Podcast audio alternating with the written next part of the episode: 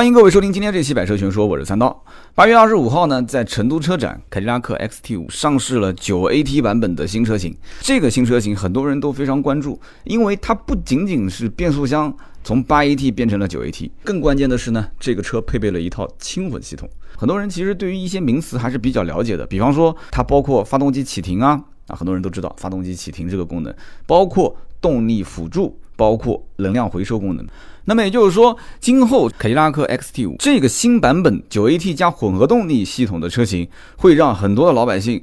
能看到一套能让凯迪拉克 XT5 真正油耗降低非常非常的多，而且驾驶的平顺感又能提升非常非常多的这样的一个款型。我呢也是呼吁大家去各个 4S 店了解一下试驾车有没有到位，如果到位的话，可以去试一试这款车。凯迪拉克的 XT5 9AT 加轻混系统，其实呢它的工作原理也不是特别复杂，就是用一个电机去辅助 2.0T 的这样的一个高效涡轮增压发动机，然后呢它核心的点在于什么？首先，大家知道用电机去辅助呃涡轮增压的这样的一个发动机，那肯定是让这个车辆的油耗能降低很多。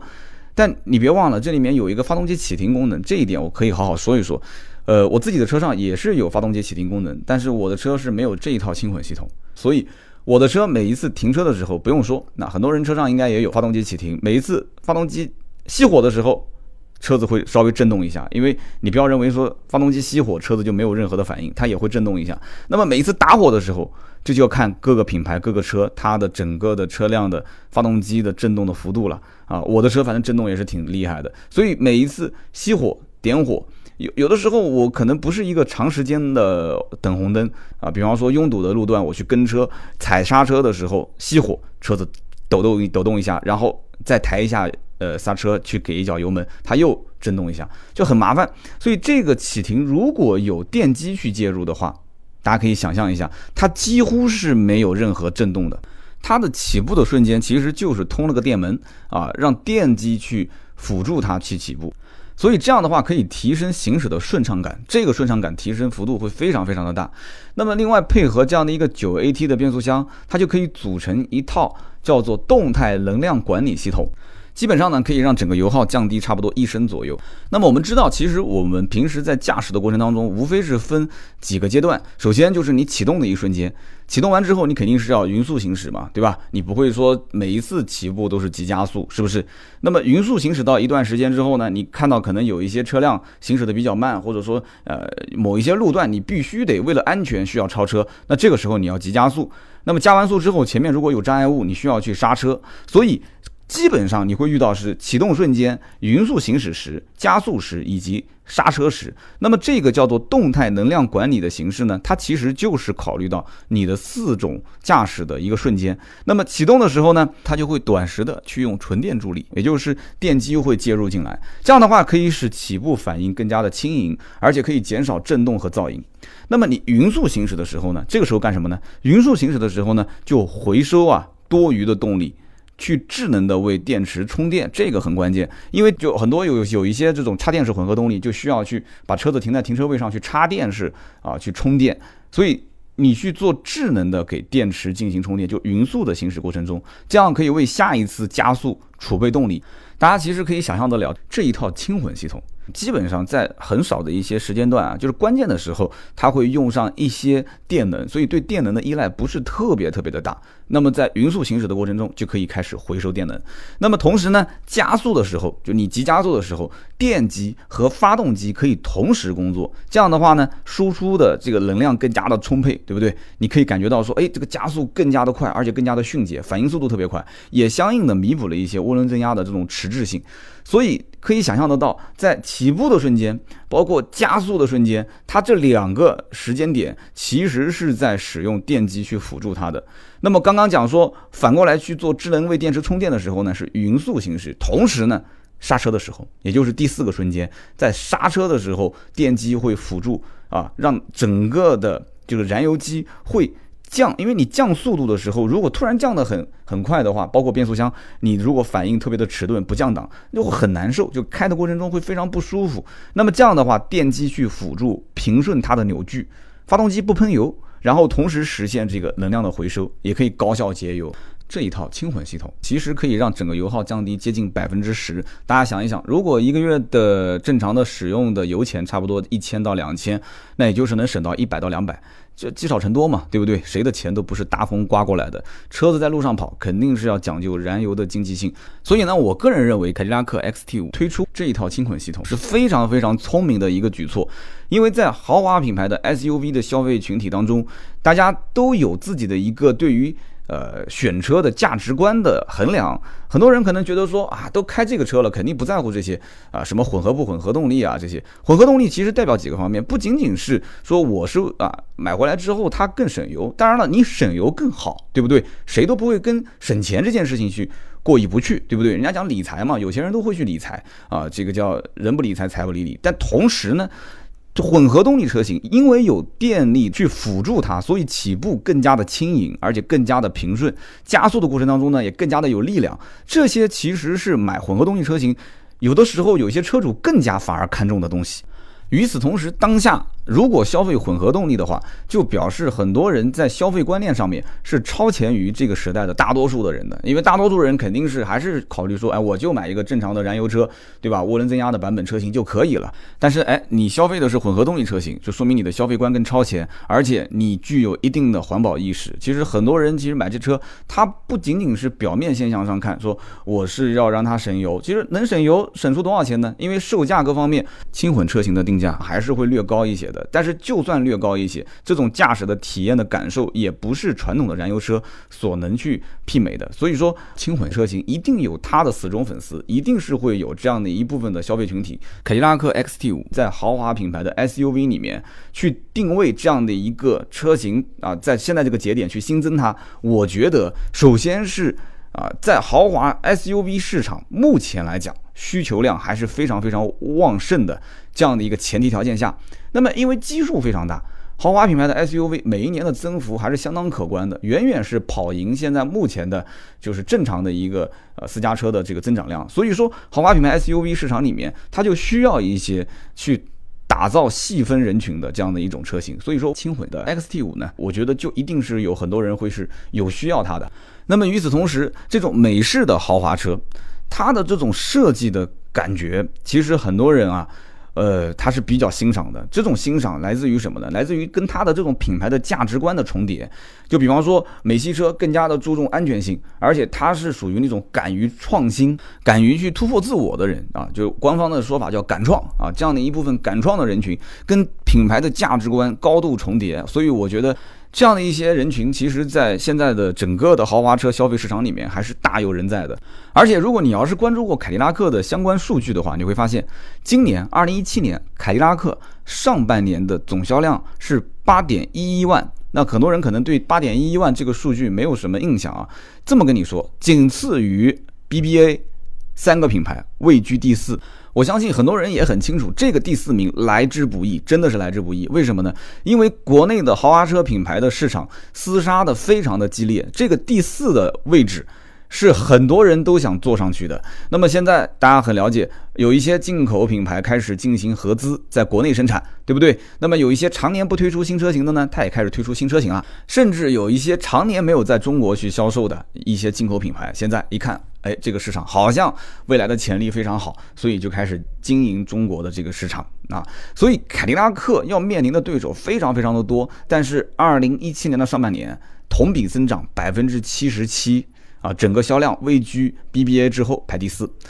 可以说 XT5 是整个凯迪拉克品牌当中啊台柱子车型。除了 XT5 以外，还有一款，我估计很多人也很清楚，就是 ATS-L 啊。XT5 今年上半年销量是多少呢？三万零四百零五台，换算一下，那也就是说每个月的销量基本都是五六千台。这已经是一个非常非常不错的成绩了，而且我相信九 AT 加轻混系统这个车型上市之后，凯迪拉克 XT 五车型关注度肯定又会被推到了一个。被关注的新高度啊，那么同时销量也肯定会有非常大的一个变化。你想一想，呃，有两款 2.0T 的版本去，呃，作为一个主打市场，再加上一个混合动力车型去配合进行销售，那么这个车型的产品体系，我觉得就非常的丰富，非常的饱满。也就是说，你如果对于正常的 2.0T 的版本，250匹、269匹，你觉得合适够用啊？你觉得性价比很高，那你就可以去选。但你要觉得说我更想去选择一些啊新的一些动力总成，那么有混合动力去配合这个 2.0T 的发动机，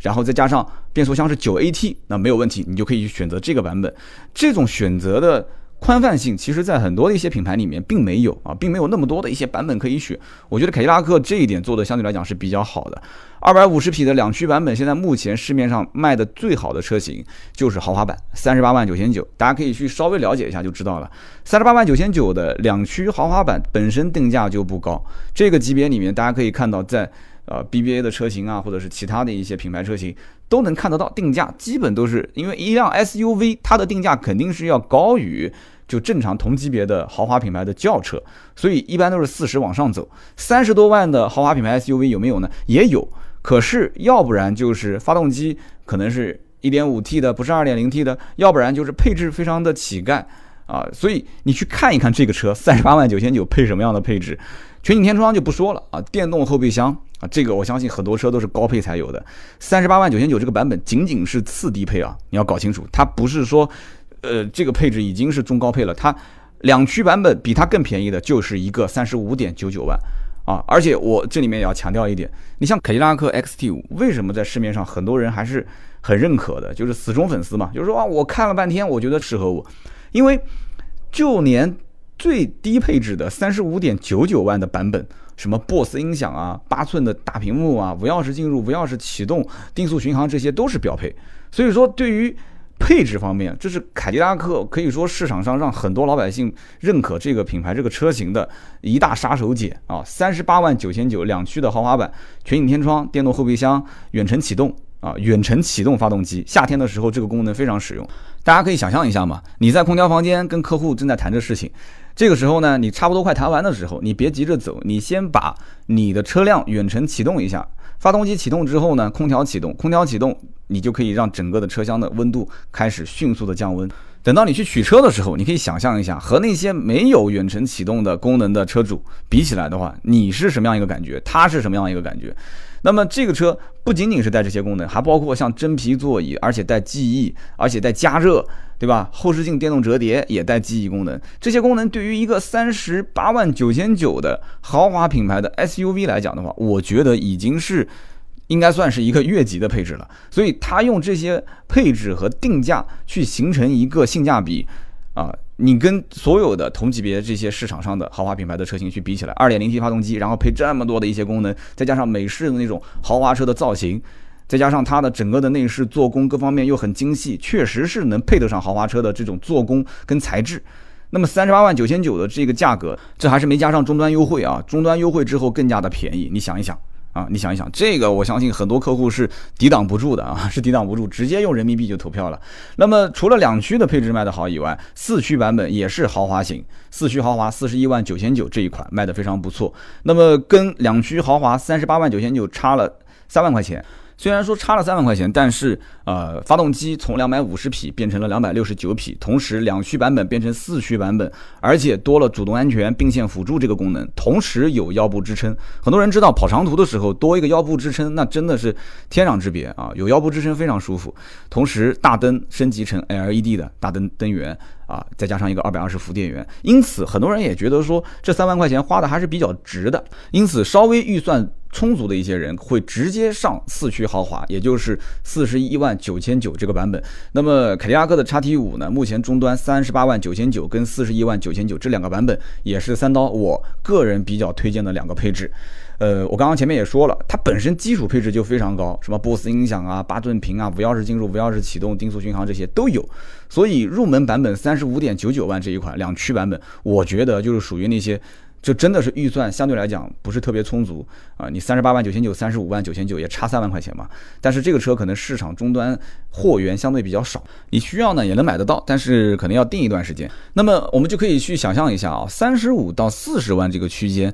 对于一款豪华品牌的 SUV，我们到底能要求一些什么东西啊？能你你能要求什么？三十五，特别是不到四十万这个区间里面，有很多人是退而求其次的，就是说我为了选择某一个品牌，我可能对于发动机的动力不能有太多要求，我可能对于配置我不能有太多要求，我可能对于它的豪华的质感啊或者各方面我也不能有太多的要求。可是你去看一看凯迪拉克 XT 五，其实这些都可以有要求啊，它卖的好的这些车都是配了这些配置，因此你想象得出这个车的性价比还是非常高的。那么对于外观来讲，你像它的这种什么新铺式的远近光一体式 LED 大灯，包括这种 LED 的闪电式的日间行车灯。包括 LED 的水晶门把手，这些设计我相信很多人特别喜欢。有人讲说 LED 到底它的优点是什么？这个配置就是升级成 LED 之后啊，我能得到什么样的一些利益？我相信有些人是了解的，有些人是不了解的。比方说 LED 的大灯，它体积更小，体积小呢，也就意味着它可以用在很多地方，同时也可以拼出很多不同的造型。LED 灯的造型特别特别多啊。其次就是耗电量非常的低。耗电量低，也就是意味着你的这个电瓶它所需要承载的，就是因为你车上的所有的电器都需要耗电嘛。那这个 LED 大灯它对于你的电瓶的这个耗电量低，它就使用量会非常少嘛。那么电瓶的寿命可以自然而然的会延长一些。同时啊，它本身 LED 自己的这个寿命就很长。它可以长达两万个小时以上，两万个小时是什么概念？大家可以想象一下，你一天开一个小时，一年才三百六十五个小时，十年才三千六百五十个小时。所以这个灯你要让它说，呃，自然使用的情况下，老化之后说损坏，就这样的一个可能性会非常非常的小。所以呢，它寿命非常长，这个是它的优点之一。同时亮度非常高，但是发热量非常低。这个发热量低有什么好处呢？大家知道以前传统的这个普通的卤素灯啊，卤素灯的发热量就很高，所以就会造成很多你看二手车市场上面那些，呃前大灯就灯罩子就会发黄啊，然后非常影响美观，其实也影响整个灯的照明亮度。因此呢，它是一个。高亮度但是低热量的这样的一个灯源，所以就会这个整个灯壳你用了多少年之后，可能最多上面有一些正常跑高速的时候什么石子啊、硬物的刮擦，有一些划痕，其他的不会有什么变化。那么也更环保，为什么呢？因为 LED 的原材料是没有水银啊或者一些其他的高污染的成分啊，更加的环保。那么整个的凯迪拉克的这种美式的豪华的质感，这种钻石的切割设计。很多人一眼就能看得出，它是属于那种就棱角非常非常分明的造型体系。那么因此就会形成两派非常不同的观点。一种观点就是特别特别喜欢这种钻石切割啊，棱角分明的这种造型。那么还有一种人呢，可能相对来讲喜欢更加的偏圆润一些啊，就各方面线条相对来讲不是那么的硬朗，希望它能稍微圆润一些的。就这样一部分用户也有啊，也有这个无可厚非，因为对于。美和不美这件事情上来讲，每个人的风格真的是不一样。但是呢，钻石切割的这个造型，不仅仅是从正前方看啊，包括从尾部去看，比方说它那个直列式的尾灯，这个风格非常明显。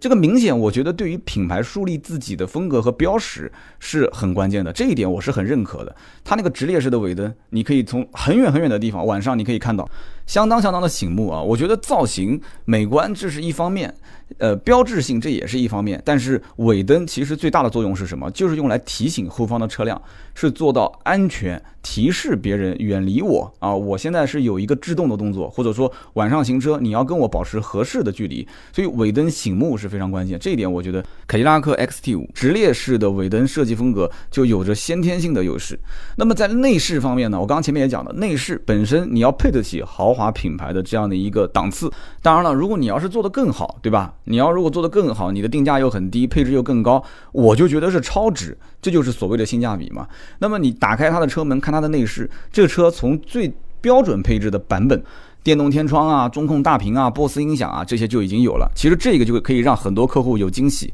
说啊，这是最低配的版本吗？销售说，是啊，这是最低配啊。你们最低配就有波斯音响、定速巡航、天窗、大屏幕这些吗？销售说，是啊，我们最低配就有啊。那么次低配开始就已经有全景电动天窗。你想想看，然后整个的这种玫瑰木的饰板啊，加上手工的真皮，再加上这种法式的双缝线，因此我相信豪华品牌的产品在往前推进，都是依靠这些不同的就是互相之间竞争关系的竞品去推动它。你看到了凯迪拉克的这样的一个内饰，这样的一个配置之后，你觉得说，如果定价更高，虽然品牌很强势，定价更高，配置更低的一些车，车主去完凯迪拉克的 4S 店，再回到啊，其他品牌的 4S 店去看，他会是什么样的一个感受，对吧？法式的双缝线啊，然后手工真皮，再加上这种波斯音响、玫瑰木的饰板、全景电动天窗，然后各种高的配置，所以我觉得这一点是凯迪拉克的一个相对来讲比较强势的地方啊，就是配置很舍得去在入门级或者说是次低配上去加装。那么空间方面呢，四米八一二的车长，一米九零三的车宽，加上这个一米六八的车高，同级别当中应该讲也算是越级的一个标准啊，非常非常的大。特别是它的后备箱空间，跟大家说一下，就正常第二排座椅，如果是啊使用的情况下，它的后备箱是五百八十四升。那么你如果把第二排座椅放倒，而且后排座椅有一个非常人性化的功能，就是一键放倒功能。一键放倒之后呢，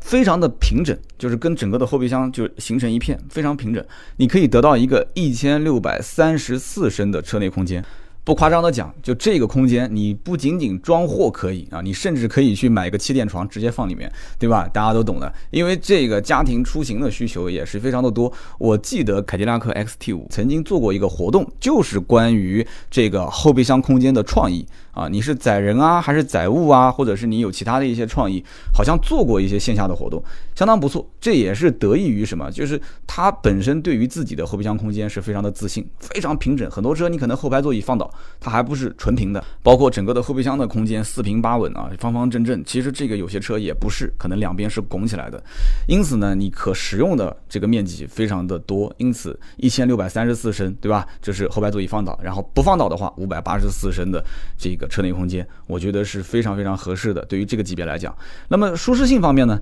全系标配 BOSS 的 ANC 主动降噪系统，这一点我觉得很多人在驾驶 SUV 车型的时候，经常会抱怨说：“哎呀，这车好是好，动力也不错，通过性也还行，配置做工都还可以，就是开起来噪音太大。”你想想看，这车全系标配 BOSS 音响。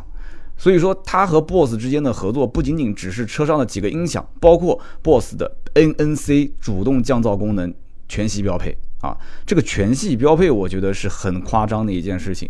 那么它完全可以把这个变成一个什么？就变成一个高配有、低配没有的功能，可以加点钱，你说是不是？那么为什么要把它全系标配呢？我个人觉得也是要提升凯迪拉克 XT5 在同级别当中的产品竞争力，对吧？那么我品牌现在目前位居第四，那有没有可能我有一天能变成前三呢？对不对？我打下你 BBA 某一个车型，我的销量直接冲进前三，有没有这种可能性？我觉得是有，但是这个前提是什么？就是首先你得在配置上面有诚意。那我觉得 BOSS 的这种 ANC 主动降噪系统就是它的诚意的表现之一。那么这一点。我个人觉得是最明显能得利于消费者的一套系统。你只要到 4S 店去试驾，你跑高速，然后再跑一些市区的拥堵路段，你定速巡航或者是急加速，你把这些动作全部做完，你会发现整个的车厢内的噪音，它的整个变化大还是不大？然后整个的噪音控制是不是在你能接受的范围之内？这个我觉得你可以到 4S 店去试驾啊，用你的亲身经历去感受一下。我还是比较自信啊，就这一点方面，就是在静音方面，你应该是会比较满意的。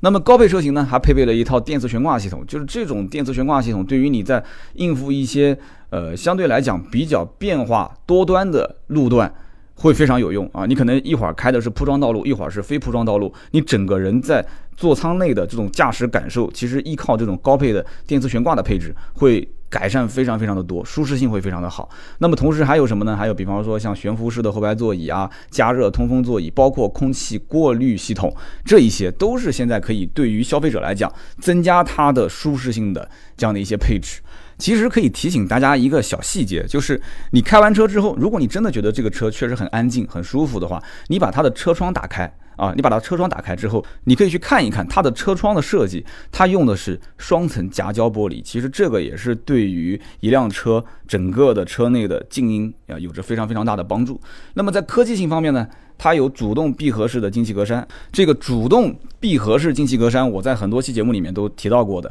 啊，就是它可以在冷车的时候迅速的让发动机升温。那么发动机如果温度上来之后呢，它又可以把这个百叶窗一样的就是打开，让整个的机舱内呢可以进行一个降温。那么还有什么呢？还有就是。高清的流媒体超广角的后视镜，这一点其实就是通过现在的摄像头的技术，然后加上中控的大屏去配合，让你去看到很多的一些，就是你正常的传统后视镜无法看到的位置，可以通过超广角的后视镜。就是先进的科技的手段去进行弥补啊，增加你的安全性。同时，它车内有 4G 的无线网络，而且有 WiFi 的热点，大家可以用手机去连接嘛。这样的话，你你在外面如果没有流量了，对吧？你可以直接连 4G 去上上网啊，刷刷朋友圈，刷刷微博。那么最后的重点就是安吉星。我相信所有买通用车系的人，其实对于安吉星这个功能还是非常非常的赞不绝口。为什么呢？安吉星的功能非常简单。就是不需要有很多的界面操作，你直接呼叫人工就可以了。然后你问他，你说我要去什么什么地方吃饭，